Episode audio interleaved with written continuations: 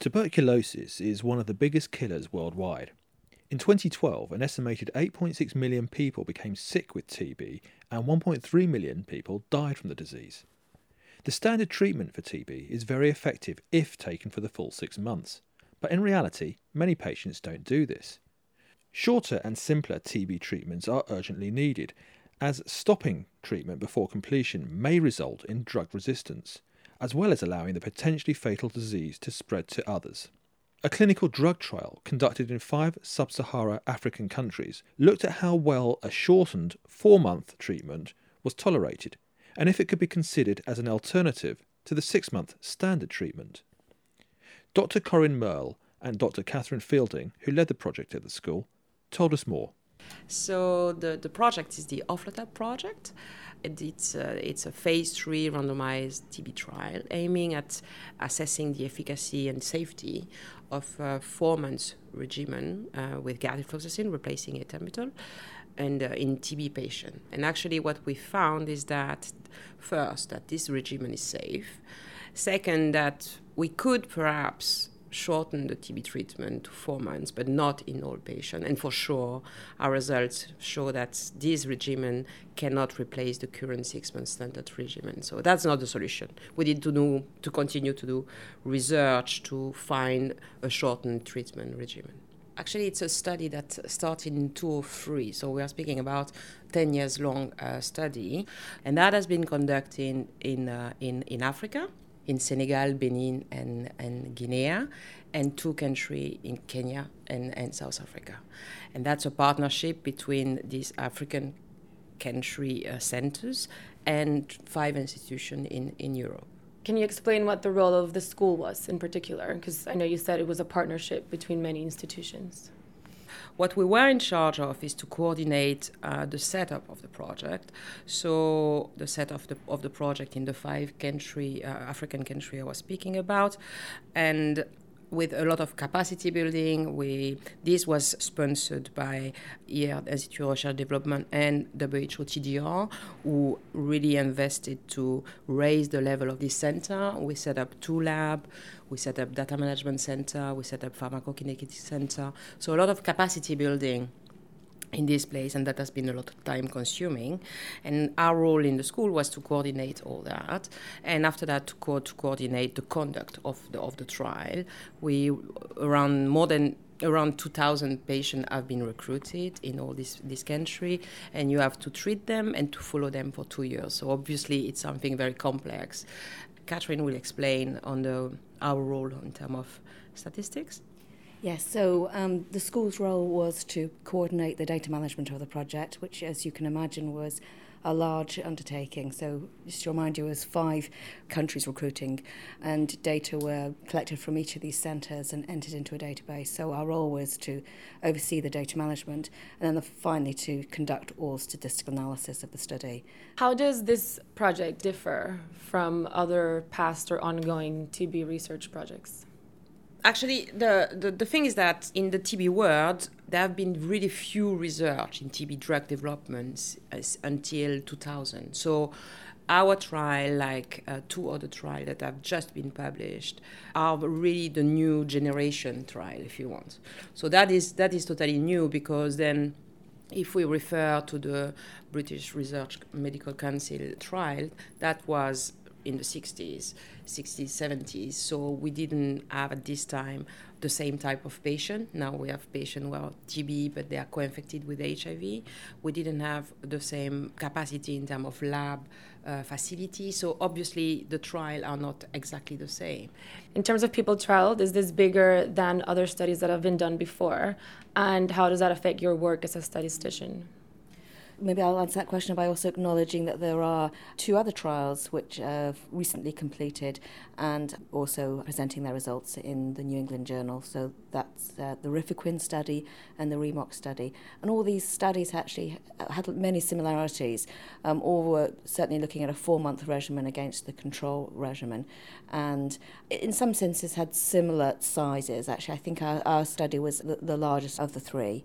And of course, that does help us statistically maybe one of the aspects of these three trials and all, I guess, all the ongoing trials is that these trials are what's called non inferiority trials, and uh, this is quite a complex idea in terms of comparing two regimens. Usually, um, in the past, one is interested in looking at whether a, a new regimen is better than another regimen, and that's called a superiority trial. Whereas all the current trials that we've just mentioned are called non-inferiority, and we're, well, that's what we mean. What we mean by saying that we're trying to demonstrate that the new regimen is as good as the control regimen. And generally, that requires a larger sample size, and that clearly is reflected in all of the three studies. Should we say that it's non inferiority because the current six months is good, but it's six months? So we want to do as good, but in four months or in two months' time. What are the advantages of bringing it down from six months to four? The TB disease is the disease of the poor. And when you, you take the, the TB treatment, the current one, you have to take it every day. So uh, depending of the, how it is delivered, but the, it has been shown that the cost of taking the treatment, and then because you have to go and find your treatment or you have to go to the TB center to take your treatment, you lose time and you cannot work during this time. So this population who is already poor, because of the disease, get poorer. So if you shorten this episode by two months, then it's less uh, an issue for them in their day-to-day life. You see, so that that's the big advantage. In addition to the fact that it's easier to be to follow to, to be compliant if you have a four month treatment than if it's a six month treatment. And also, the big picture is can we reduce it even further and to go down to a two month regimen? But that's looking way into the future. Over the 10 years of this trial, which is a long time, could you summarize some of the major challenges you faced? Sure. In terms of challenges, what is difficult in TB trial is that you will embark for a long, long trial. So obviously, there are turnover in the team. You you train people and they're leaving, so you need to train again and because we were working in this country, so Guinea, there have been political events, then very difficult to recruit patients, to follow the patient. There have been problem in different places in different can- in the different countries. So that has stopped the recruitment or slowed down the recruitment. So that is maintaining the dynamic for everyone and it's maintaining the, the enthusiasm uh, is quite challenging. And that, that was our role uh, in terms of clinical coordination.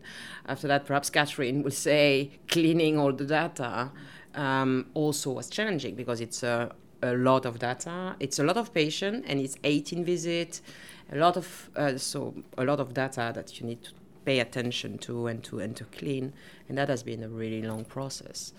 The key message is never underestimate, you know, the the importance of data management. And in, in this study, as Corinne alluded to, it, it was a very complex study. It needed to be a complex study, a large number of patients randomized from five different countries many follow up visits and with lots of different data being collected at the follow up visits, laboratory data. So it's, it's a challenge, and getting those data to a state where we're happy and that we can sign off on those data and analyse and report is, is a long process, but we're there. Yeah, and you need also to imagine that uh, because there are five countries, some countries speaking French, others yeah. speaking English. Our data management at one point was in Bangkok. The drug were coming from from India. There were a center in in um, the, the mycobacteriological lab in charge of overviewing the quality of all these tests was in Belgium. You see a lot of complexity, and in each country, 50 around 50 members working at different things in the in the trial. So this is quite a lot of people and with um, uh, culturally differences, and so that was also very challenging to maintain the dynamic and the um, and the enthusiasm between everyone. So it was, but it was really nice adventure, no? Uh, uh, yeah, a wonderful adventure. what are the next steps, and where do you think research will lead to after this? For us, the next steps is that there is um, there is an initiative between Oflotub team, so our project, but also the two other project team, the Remox team and the Rifaquin team. Uh, this is initiated by WHO TDR, but with the participation of the London School, where we will try to put all team together and think how we could share all the data that we have collected in order to get results at another level, perhaps in sub uh, population, perhaps also answering to some methodological issue. How long should we follow the patient? Two years, one year? Um, what are really the, the outcome of interest we should be interested in. So all this kind of research that you can do when you put together the data. But of course, we need to define the rules. We need to define where this data will be stored and all the rules around um, getting access to that.